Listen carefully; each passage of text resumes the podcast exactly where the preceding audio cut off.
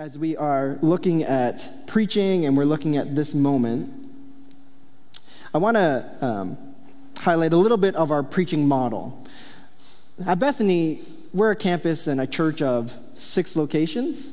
We are one church, but we're expressed in different ways in different parts all over our city. And in the past, the way that preaching has happened is we have gathered and we've kind of created a series um, collaboratively, and then we have preached out that series, and we kind of go from uh, a group idea and we express that idea individually and contextually for each location. Starting this past fall, we started building the preaching schedule a little differently. And so, what that does is it gives us space in our uh, rhythm, in our preaching rhythm, to have dedicated time unique for lo- each location. And we are in the beginning of a three week series that allows us to explore what is God placing on our heart? What is God doing within us? What's God working within us? So the first week was actually last week, and we started with brunch. We started with food. We started with hospitality. We started with sharing with each other.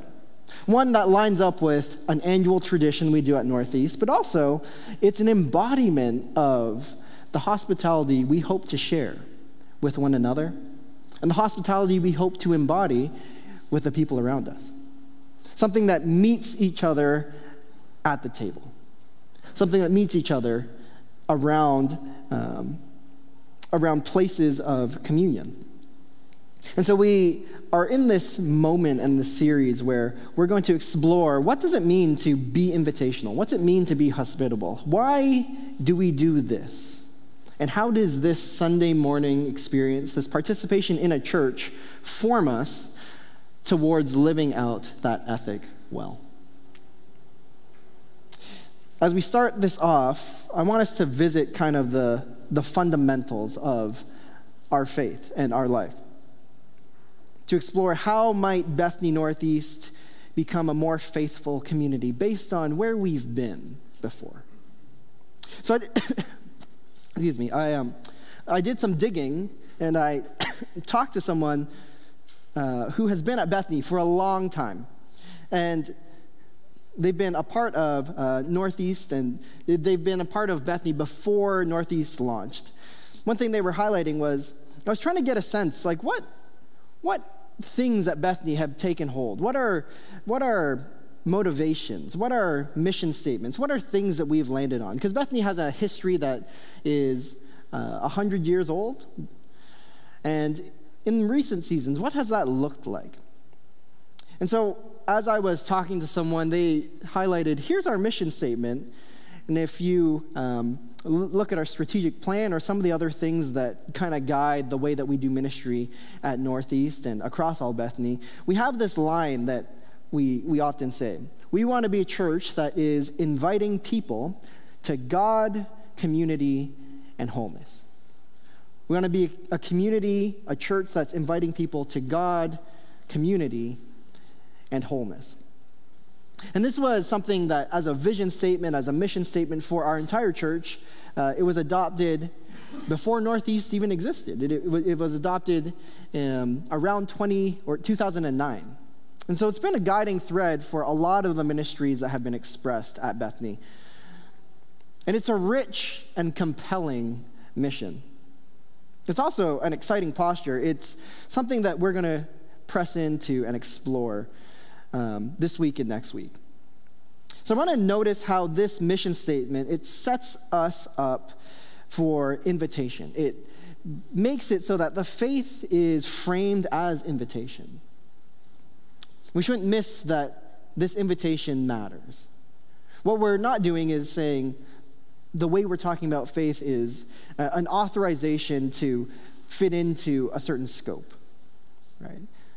Our faith isn't about authorizing people's access to God, community, and wholeness. Rather, our faith is something that is an invitation, it's invitive.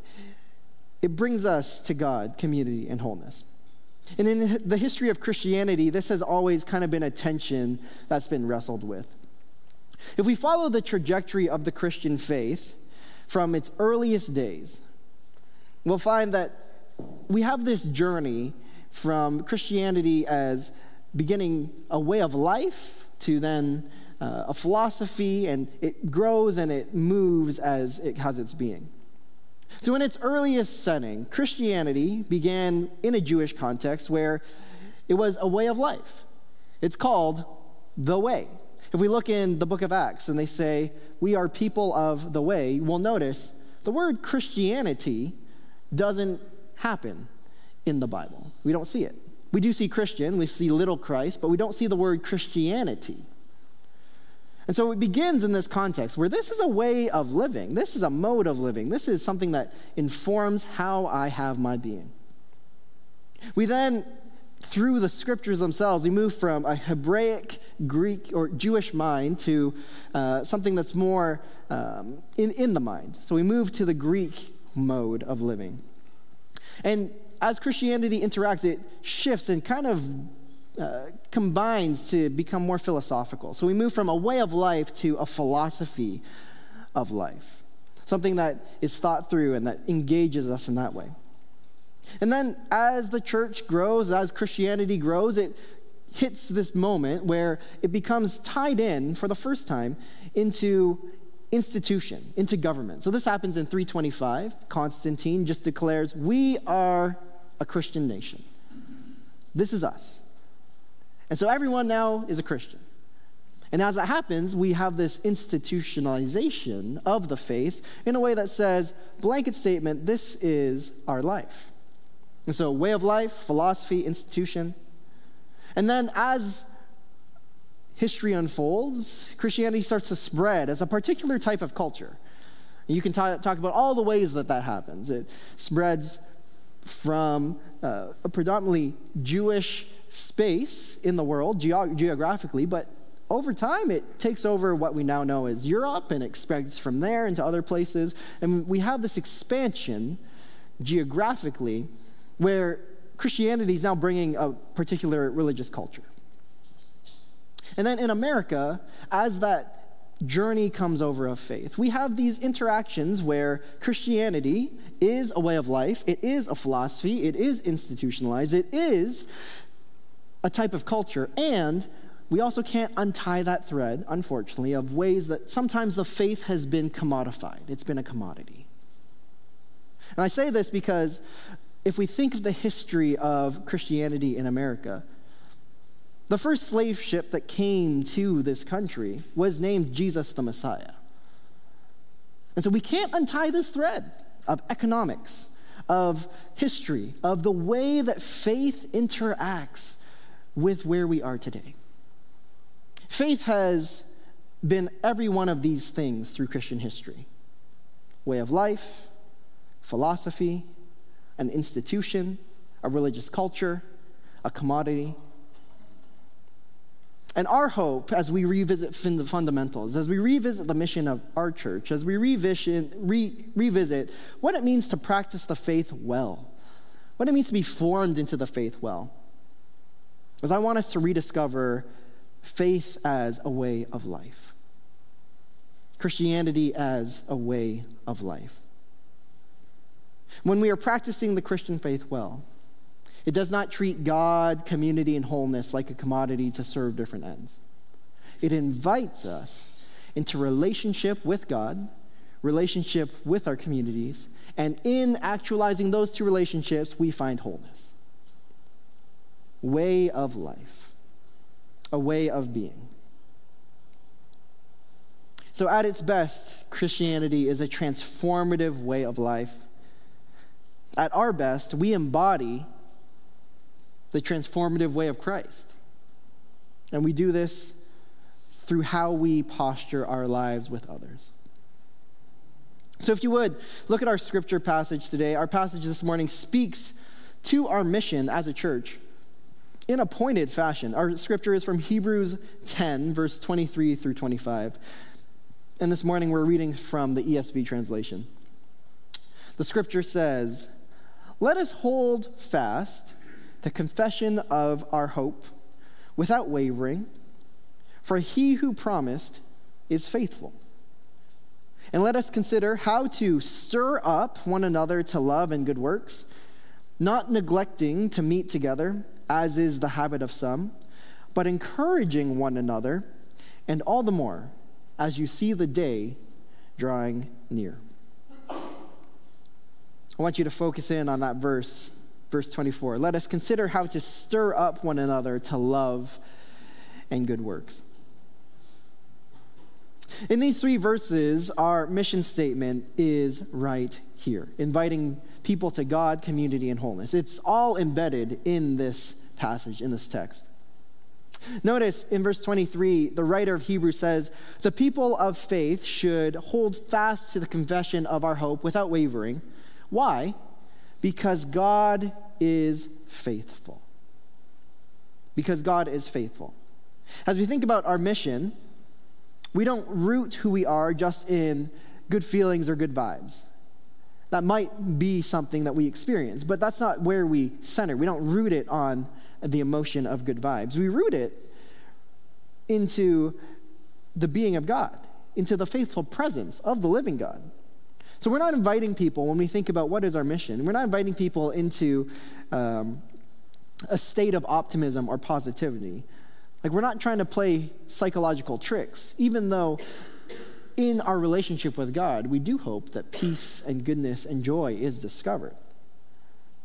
But our invitation to people, and the invitation from the scriptures to ourselves, is to connect people to God. And this really matters. And here's why.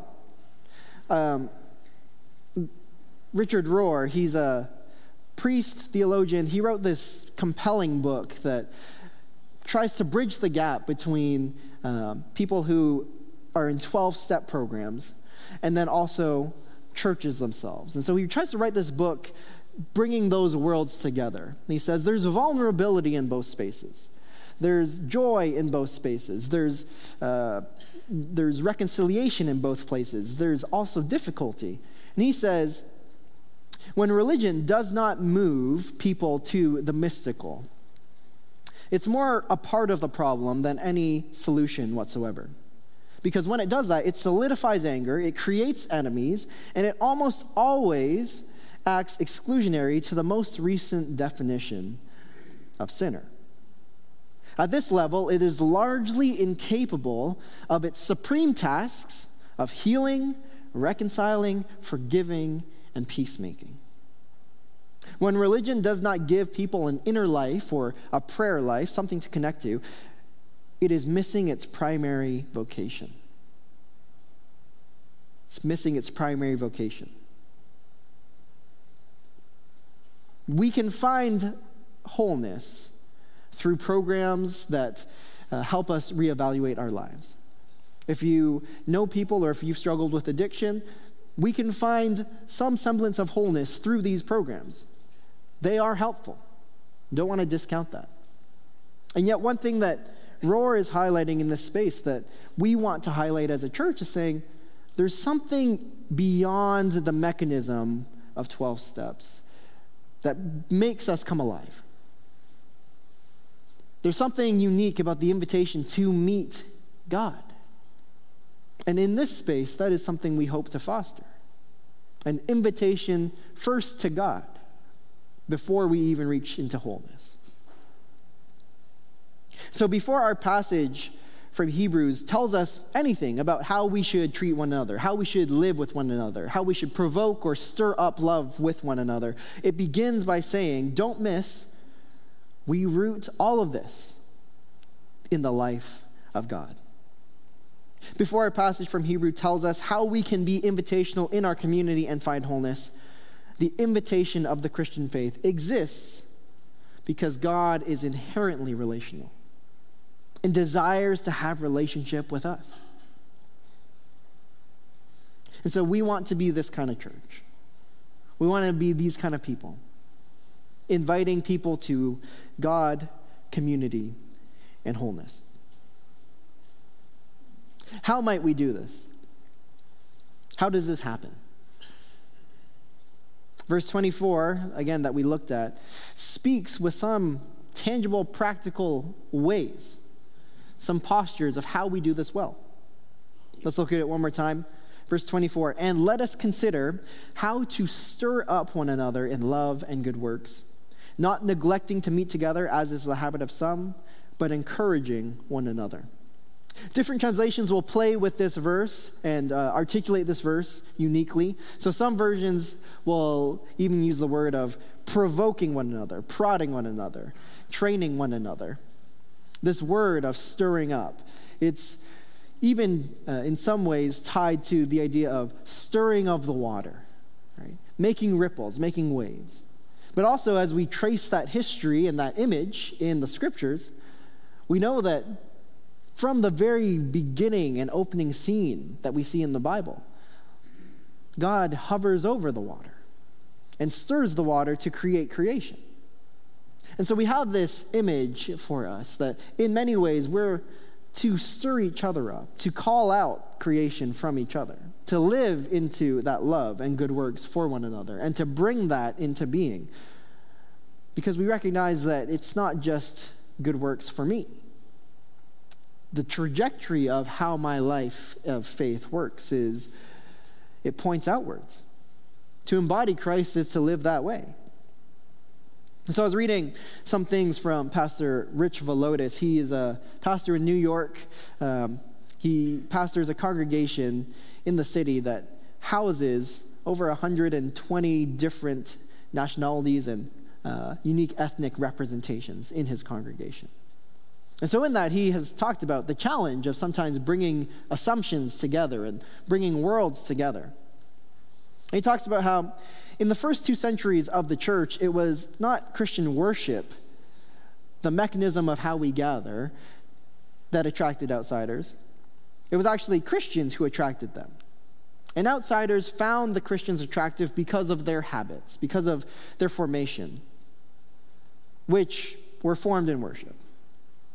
But catch this he says, the best witness we have as the church is not our programs but our transformed lives. The best witness we have as the church is not our programs, but our transformed lives. Here's what he's not saying he's not saying programs don't matter. He's not saying you can't find value in programs. What he is saying, though, is the more fundamental central piece that what he's trying to do in his church the thing he's trying to impart, the thing he's trying to develop, to stir, to provoke, to bring into being is life that is transformed. And beyond that, life that is transforming, life that makes an impact in the world, one that shapes the world, that stirs it to good works and to love. Vision of how we exist Perhaps you might even say the invitation to God, community, and wholeness. As we think about this last thread in our mission statement, we want to be a church that invites people to God, community, and wholeness. Notice in the scripture we have this line of, as you see the day drawing near, the day when all things are made new, the day when wounds will be healed, the day when wrongs are made right. In the scriptures, wholeness is oftentimes talked about with the concept of shalom, of peace, of a, a kind of uh, interaction and way of existence that holds and embodies the relational aspect of God, the, the divine relationship of God. So, this expresses itself in a couple ways throughout Christianity. And there's a major distinction between Western Christianity and Eastern Christianity. We won't divide and uh, parse out all of those, but a big piece of why we can talk about peace and shalom at all is because God is relational. God is holding all things into being. And this wholeness that we explore, this wholeness that we're invited into, it's brought to all creation. And I want to catch that it's not escapism. Sometimes when we talk about inviting people to wholeness, finding wholeness, it looks like removing from the world, withdrawing from the world to find wholeness. In some cases, that might be necessary. Don't want to understate that. But more so, what's happening as we think about wholeness as a, a, a Christian concept, as a scriptural concept, is that God doesn't go away from us to become whole and invite us away. The Bible doesn't end with souls ascending to a disembodied heaven. It ends with a fully embodied heaven descending to earth. Rich Villodas, he will go on to say this. He'll say, The resurrection is good news that God in Christ is committed to the renewal, reconciliation, and resurrection, uh, resurrection of all things. And so should the church be. Not just preaching uh, something that takes us out from our community, that takes us out from our world, but something that helps us reimagine, resurrect, renew, reconcile the very existence of our lives now. This is the basis of wholeness throughout Scripture that heaven comes down, that new heaven and new earth are created here as we exist and have our being. And so, as we think about, we want to be a church that is inviting people to God, community, and wholeness. The practices that we live, the practices we embody, the things we do, uh, want to highlight how we might participate in this vision well. Of course, as Karen was here earlier, we have ways to try and think about uh, imagining and re engaging our stories, the stories of things that exist so that we might know how we live in the world. We might know where we come from. We might know how our histories interact with each other's histories. And we might know, as we do this, how we might find places of comfort, places of conviction, and places of commission to use a frame that we used last series. There's importance in the expression that Karen is inviting us into over the next month or so. But other ways that we think about inviting people to God, community, and wholeness, that shows out in how we participate in our community. And so, one way that we do that is through our community meal. It's not the only way that we have historically, but currently that is one of the, that's the, pro, uh, the primary way that we engage our community. And through that community and through that interaction, we serve food and we interact with people um, who are experiencing homelessness and also people who are from the nearby um, apartments and housing where we serve. So we typically serve first Sunday of the month at Lamb of God Church. It's a partnership with different religious organizations. There's some churches, there's one synagogue that serves as well. And we all take a week and we serve that way. We recognize that how we serve and how we even uh, contribute to a broader society isn't just through giving food. We try and source every, every dollar that we spend for this meal within the Lake City community. So we go to local shops, we do things small, we go to communities that way. And this started kind of when we shifted to, um, to online and we shifted, we weren't worshiping in person. What that meant was we weren't serving coffee and donuts together. So we took that budget and we put it towards our local economy, towards local businesses. That's one way to think creatively about how we, with our finances, contribute to the wholeness and the flourishing of people in this city, in this community. It's not the only way, but it's one way that we express this vision, this statement God, community, and wholeness. Other ways that we think about this are through how we interact and shape space for families and uh, for kids to join and encounter God. Obviously, we have had over the, the last uh, half year, year or so, transition in that space. And we've been working to rediscover what does it mean to uh, engage kids well? What's it mean to engage families well? I want to just, again, shout out to Amy in the way that she has led and resourced families themselves. So that it's not as much a program you come to, but the hope that we hope to get to is to be able to be resourced so that the time we have in church extends into the week. The resourcing we have here, the, the formation we have here, it doesn't just stay here. And so we have some exciting things that uh, we'll start sharing in the weeks and months to come, looking ahead at how are we doing this resourcing? What are resourcing classes, um, information, but also inspiration for how we can live as families well? So there's some exciting things coming up there.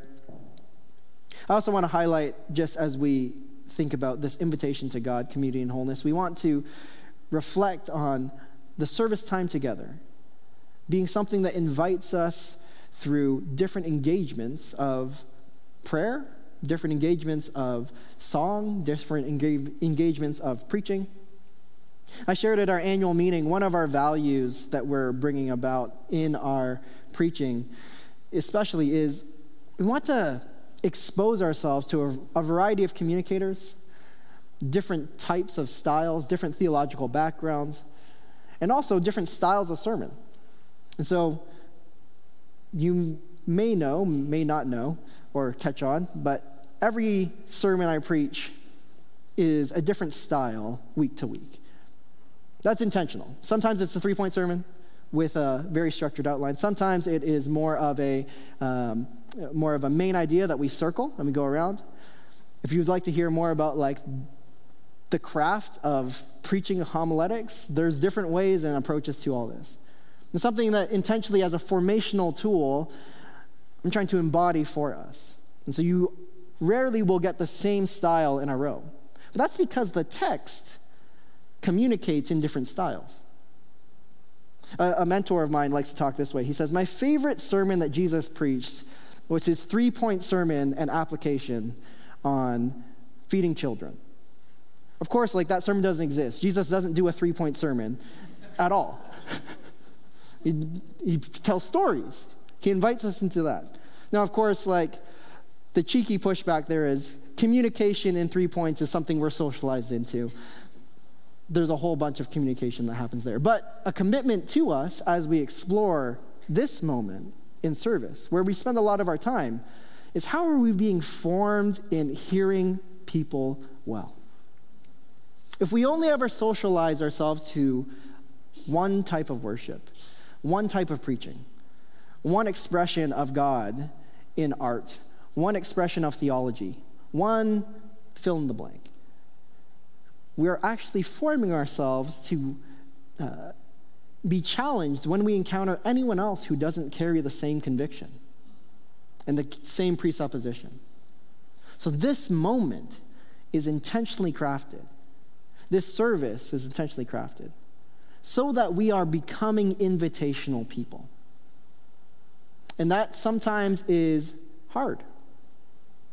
I want to name that any kind of growth, any kind of challenge, if you're uh, if you're training, if I'm training students for soccer, Andrew, he does climbing, right? If he's helping people climb and do that kind of thing, it's difficult it changes. You have to uh, reimagine the ways that you're engaging one thread. And you relive that in new ways, new ways. But as we aggregate how we engage God together, we become formed to hear God well outside the walls of the church. And so, our invitation, the things we're doing intentionally to create this, uh, this type of formation, we hope you're here for the journey for that recognize the value of a kind of faith formation that transmits in a variety of ways. Something that holds central our invitation to God, community, and wholeness. This is life as we know it. As we think about life for Northeast, as we think about life for the church, as we think about our own lives in the Christian faith. Today, in countless churches all over the globe, today is the Sunday that celebrates the feast of baptism. So we've just had Christmas season. We go through this season in more liturgical churches that go through a season of epiphany, of recognizing and encountering God. And then it has this feast, the feast of baptism, the feast of Christ's baptism. And as I was thinking about this moment for us, I was thinking about our service and ways that we can participate in this thread that is so strong in Scripture. This one that talks about new family, invitation, wholeness, encountering God in the moment. I couldn't get away from, I think we need a tangible expression, something tactile, something that takes this from being a statement or a vision statement to something that we can live, something that we can embody. And so, on either side of this stage, we have paper that is water dissoluble. We invite you to come and to write a hope or a grief, something that this year, as we are at the beginning of a new year, that you want to bring to the body of Christ, that you want to baptize into the body of Christ, that you want to baptize into this community, into your faith community. It can look a variety of ways. As you write on it and you put it in, you'll notice it will dissolve and disappear. And what it will do is be collected in all of the things that happen here. I was reading someone's um, yearly report of their year. It's great. And as she was writing, she talked about how this year had a lot of tears. There were tears of joy, there were also a lot of tears of sorrow. I want to hold that tension in this space. That as we come and participate in the invitation of God, as we participate in uh, an embodied act of baptism, not baptism itself, but an embodied act of it, that we can bring our griefs and our joys together and recognize that as a community, God holds all of these tensions together, that we share these tensions together, that we want to be with each other in the container, in the holding of tears of joy and tears of grief. And so I would love to invite the band up. They're going to be playing for us as we uh, participate here. And we'll also have some prayer available for us as a community as we share in this space. Again, the invitation is as we think about God, community, and wholeness, let us also bring our true selves. And so, write a hope for the year to come, a celebration perhaps. Write a grief, something that you're carrying grief over. God holds that space here. We hold that space here. And we invite you to bring that as we journey towards wholeness together and as we participate in the life of God. I'm going to pray for us, and then our band will play, and uh, we'll take time to just pray and engage each other and um, engage this act. There's pens here for you if you so desire to participate here. Join me in prayer, friends. God, we are grateful for the gift of this day. We say that every time that we gather. We hear this prayer every week that we are grateful for the gift of this day. And we pray as we hear this today that we would hear it formationally to make us aware of your presence, to know that you hold us in being you hold the grief and the tension that we hear. You hold our joys, you hold our celebrations, you hold the highs, and you invite us to share it together. You invite us to you, and as your church, we invite each other to God, community, and wholeness.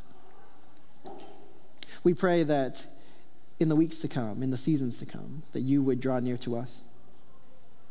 Meet us in our writing, meet us in our prayer.